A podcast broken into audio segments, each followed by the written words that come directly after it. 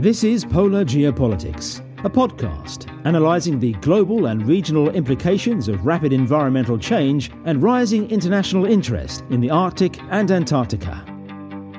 Hi, this is Eric Paglia in Stockholm, Sweden. Like many of us that are interested in the geopolitics of the polar regions, the first thing I thought of when I heard about the stranded cargo ship blocking the Suez Canal was whether this would be a turning point in the long awaited expansion of Arctic shipping.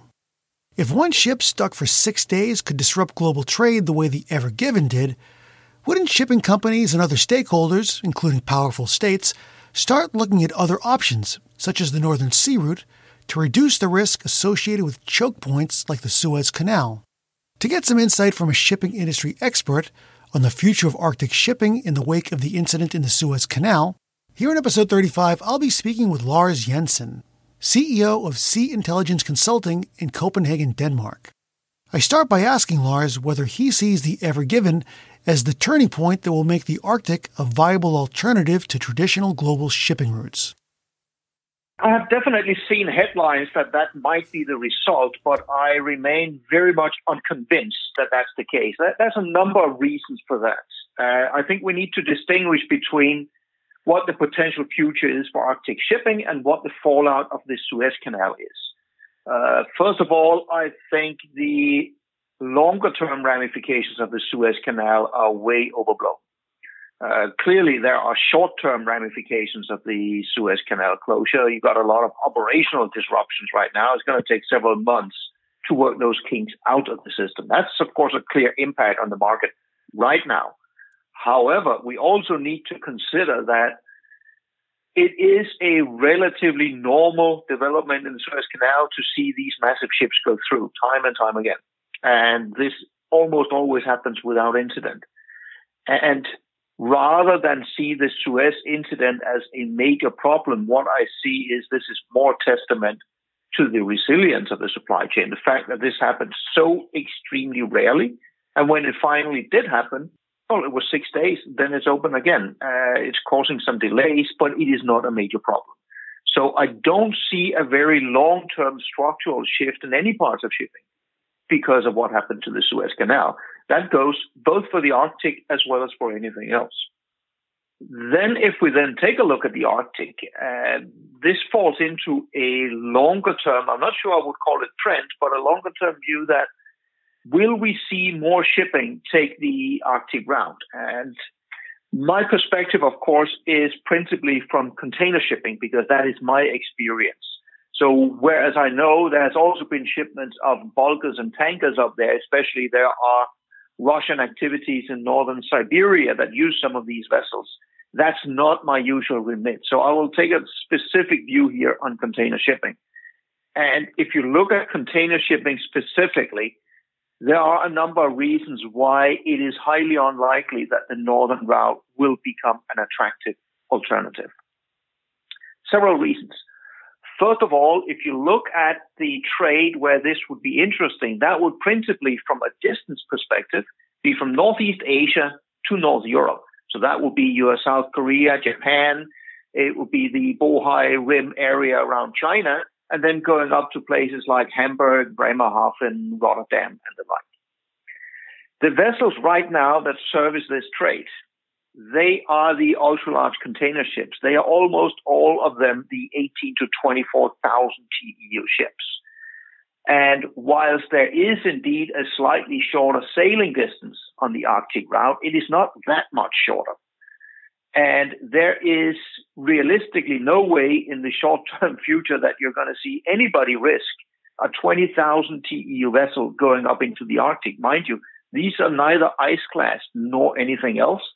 And you are carrying to the tune of a billion dollars worth of cargo on these ships. So they are not going to be moved up there. So if you're going to see container vessels take the Arctic route, they are going to be much, much smaller.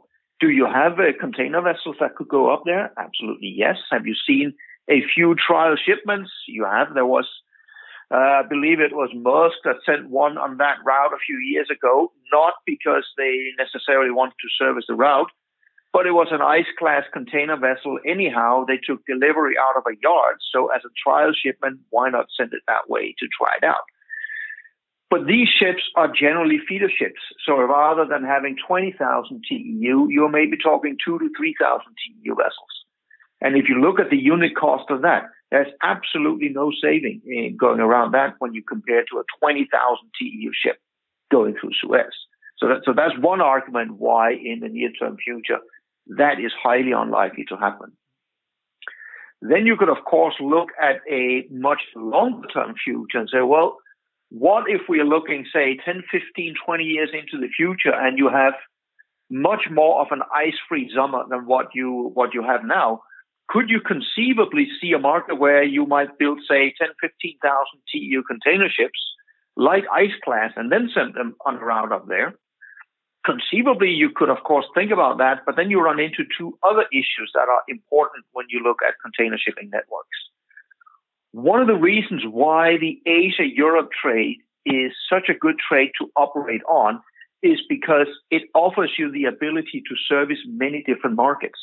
When I'm sending a large container vessel from South Korea or Northern China to North Europe, it services more than just those two markets. These vessels will tend to have a stopover in places like Dubai or in Salalah in Oman or in Jeddah in Saudi Arabia. They will stop over by the Suez Canal. They will stop over in Algeciras. The reason they stop over there is these vessels effectively also serve markets in East Africa, in West Africa, in the Middle East, and in the Indian subcontinent which makes this uh, backbone trunk route extremely flexible and useful for, for feeder services. If I was to send a service from northern China to Rotterdam on the Arctic route, I would not have that flexibility. I would only be able to move cargo from North China to North Europe. And whilst that might be attractive for some of the cargo, it also robs me of a lot of market potential. So again, from that perspective, not necessarily too attractive. Furthermore, as a liner shipping company, I need to provide a weekly service 52 weeks per year. So even though I might have ice free summers, uh, it's still many, many decades into the future before I would have ice free winters. So you're back to, at best, I might be able to do this as a seasonal service. And as a seasonal service, that would be during summer. Fortunately, that coincides with the normal peak season of cargo from Asia to North Europe, uh, which is basically the season uh, where you're moving all the Christmas goods. But here again, you have a challenge. The cargo that moves is typically high value consumer commodities where it is imperative for the importers that they can rely on this actually arriving. And you need to be absolutely certain that you're not suddenly being held up with this cargo because maybe there was slightly more ice uh, or you had drifting ice coming down. So, so all of these are a lot of reasons why, at least when you look at the main routing from Asia to Northern Europe, I have a hard time seeing in the short term future, and short term here I would say is the next 10 to 15 years, that you would see any material shift of the liner shipping services that today go through Suez that would shift to the Arctic route. Now, you're you're obviously coming at it from a, uh, shipping industry perspective with, with, many years' experience that you have, and uh, the, the economic basis. The other perspective that is often uh, discussed in some of these Arctic uh, geopolitics circles is the political and geopolitical aspects of it. Uh, the fact that countries like Russia have a huge stake in developing this route, and that other countries, perhaps China, are looking for alternatives to avoid certain bottlenecks, whether it's the Suez Canal or other other routes in in the South China Sea, perhaps, and and other issues such as piracy around the Horn of Africa. Do you see those factors having any impact upon the, the longer term development of uh, these various polar shipping routes? With the polar shipping routes, no. I mean, let's let's break this one down. First of all, the Suez Canal is not really a bottleneck. Uh, you can close the Suez Canal, but you will not stop trade. That simply means you're going around the, the southern tip of Africa instead. And again, let's be, be clear here. It is not a problem to go around Africa, not at all.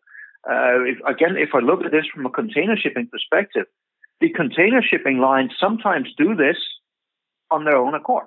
If you look at 2015, you had more than 100 container vessels in a short span of time that did not go through Suez. They took the long route around Africa. The reason was pretty simple. oil prices dropped to a very low level, making fuel cheap. And from a container liner perspective, I would just go with the part where which is most feasible economically. And if it was cheaper to go around Africa, that is exactly what they did. You saw it again in spring of 2020 when the pandemic first impacted and oil prices dropped. You suddenly saw a number of container ships that did not go through Suez Canal. They went around Africa. So the Suez Canal is not a bottleneck. The Suez Canal is a preferred routing because normally it is a cheaper routing. But the moment it's cheaper to go around Africa, that routing is also chosen. So Suez to start with is not necessarily a bottleneck. Then you have the geopolitical implications. Now, this is where China has spent several years developing their Silk Road overland. That's the rail connections. And you have definitely seen a massive growth in the amount of cargo, also containerized cargo, that is now moved from China to Europe on the rail service. And you say that is very good for the Chinese. It gives them another outlet. But again, here we need to be realistic. What is the cargo that is now being attracted by rail? Part of that cargo is cargo that used to move on air because rail is, well, it's slightly slower, but it's also more cost efficient than air. Right now, there's also cargo that normally would have moved on ships that is moved onto the rail. That's more due to the pandemic uh, operational disruptions than anything else. And no matter how many trains you put on, the amount of cargo you can move on rail is still a tiny fraction of the physical volumes you're moving on the ships. So China is developing alternatives, the overland alternatives, and, and it's working out great, but it's just not moving large parts of shipping. Russia, it, it clearly is partly a geopolitical uh, issue for them. Could they attract shipping up there? But but as I mentioned, from a major container shipping perspective, it's not an attractive routing. Where I see Russia's interests are, they are developing uh, oil fields and gas fields and what have you up in the northern parts of Siberia, which of course means they need shipping. And, you do have shipping services going up there.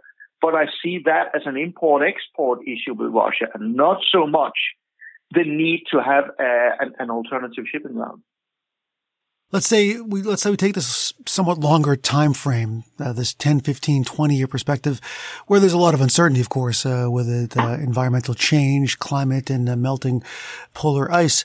What other factors would have to line up for the Arctic sea routes? And when I say the Arctic sea routes, I mean not just the northern sea route, but there's talk, of course, of the uh, transpolar sea route that would basically go right across the North Pole. There's also the, the Northwest Passage in Canada. Uh, what what other factors besides the environmental change that is well, I guess it's not completely out of our hands, but that's something that maybe is, is, a, is a bigger picture issue. What other actions that can be taken by countries like Russia, Canada, China, Norway would have to happen for uh, for Arctic shipping to really um, blossom, like has been expected or at least talked about now for about 15 years? Yeah, uh, there's a couple of other aspects that are then important to take into account. Some of the concerns on the shipping lines, because at the end of the day, it's the shipping lines you need to address. You need to address their concerns and make this attractive. And one of the issues for the shipping lines is if you're choosing the Arctic routes right now, if you think in terms of risk, if something goes wrong, then what? Who's going to come to your rescue?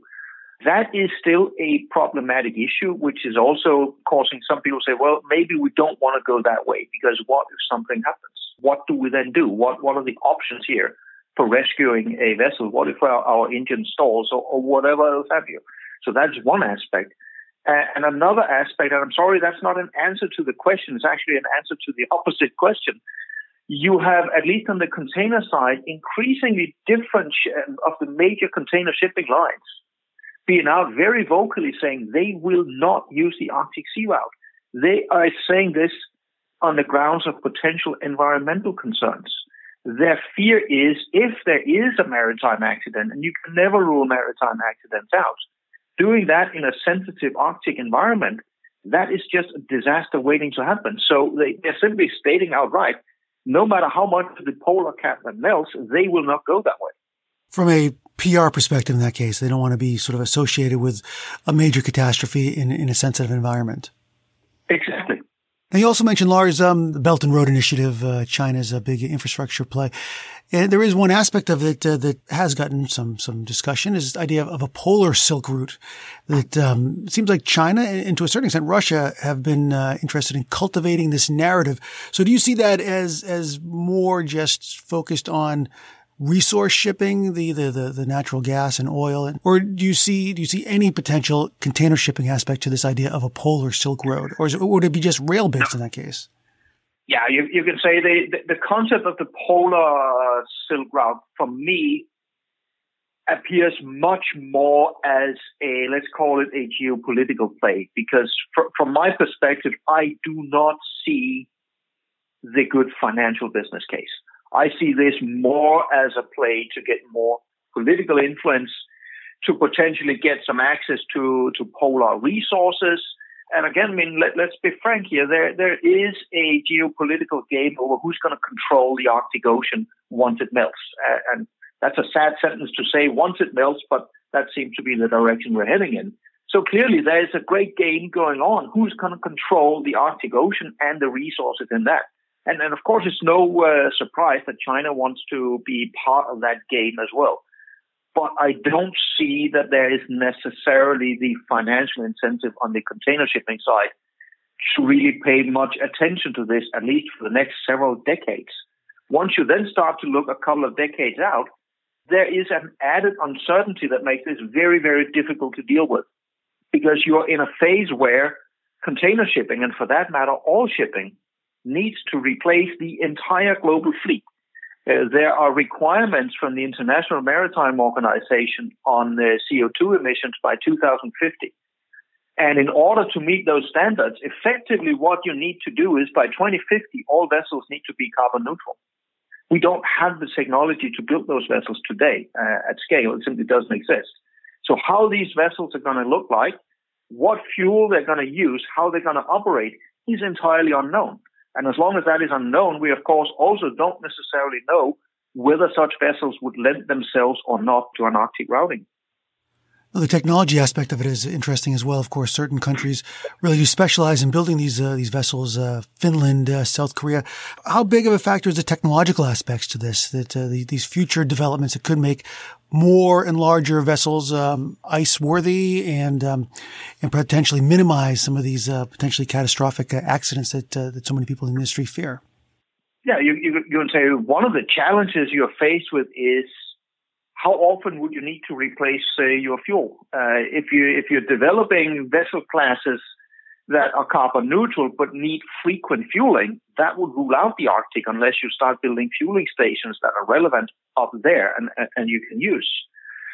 But if on the other hand you end up with vessels that can go for very very long distances with fuel that also doesn't necessarily pollute a lot if you actually accidentally spill it, that would change the equation. But right now we simply don't know.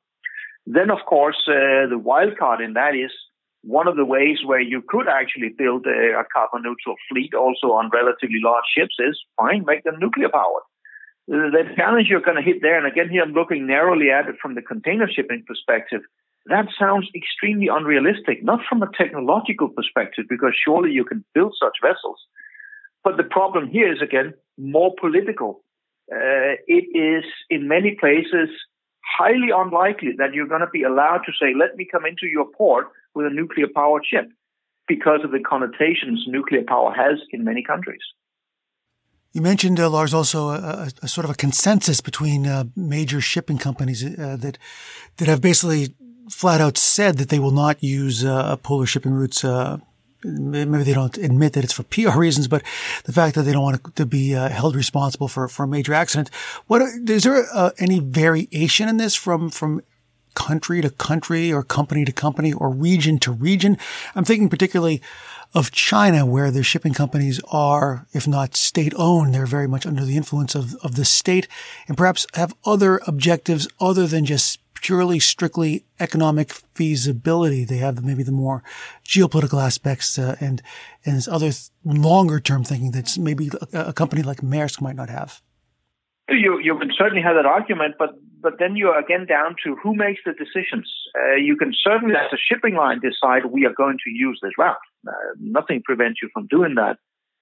but you can't necessarily then control would the customer then want to book on your product. And this is where there is a gradual change because keep in mind the container shipping lines customers are different than if you have, for example, an oil tanker company or, or an iron ore bulker. Container ships tend to move large amounts of goods that go to the actual consumers. The actual consumers increasingly actually do care about the environment. So there might be a significant lashback if retail company X is suddenly shown, well, you are shipping on the Arctic. That might actually reflect poorly on their brand name. That's problematic if you sell directly to consumers. So this matters to the container shipping companies. If, on the other hand, I'm operating, say, an iron ore bulker, well, I'm shipping from a mine somewhere, and I'm shipping to a, a foundry somewhere else, and I am very, very far removed from the normal consumers. And the environmental connotations tend to take on a different light when you're purely in the B2B environment. But the container lines, uh, apart from the cruise shipping lines, the container lines are, are possibly one of the parts of shipping that are the closest to the actual consumers. Finally, just to wrap things up, uh, Lars, uh, just to make sure I, I, sort of get the right perspective here, and I think you've made yourself quite clear. I just want to sort of reiterate it again. So you don't see the short term or the medium term, perhaps not even the long term potential for the Arctic to become a real uh, alternative to the Suez Canal, to shipping around the southern part of Africa, the alternative to the Panama Canal. You don't see any of the various polar routes, whether it's in the Northwest Passage, the, the Northern Sea Route, or even the Transpolar Sea Route eventually, as being viable alternatives in the foreseeable future. That's correct, because my, my view here is really what is the economic value of a liner shipping network looked at from the perspective of container shipping lines. And whilst the Arctic routes on paper are shorter, it would force you down a path where you would need to use substantially smaller vessels, which would erode part of the economic viability. And it would force you to use a route where you are sharply reducing the possibilities to serve secondary markets, uh, which is also part of what you do with the uh, existing networks. Lars Jensen, CEO of Sea Intelligence Consulting. Thank you very much for joining us here on the Polar Geopolitics. You really cleared up a lot of things that I think uh, people have been um, anxious to know. So thanks very much again for joining us here on the podcast. My pleasure. Thanks for inviting me.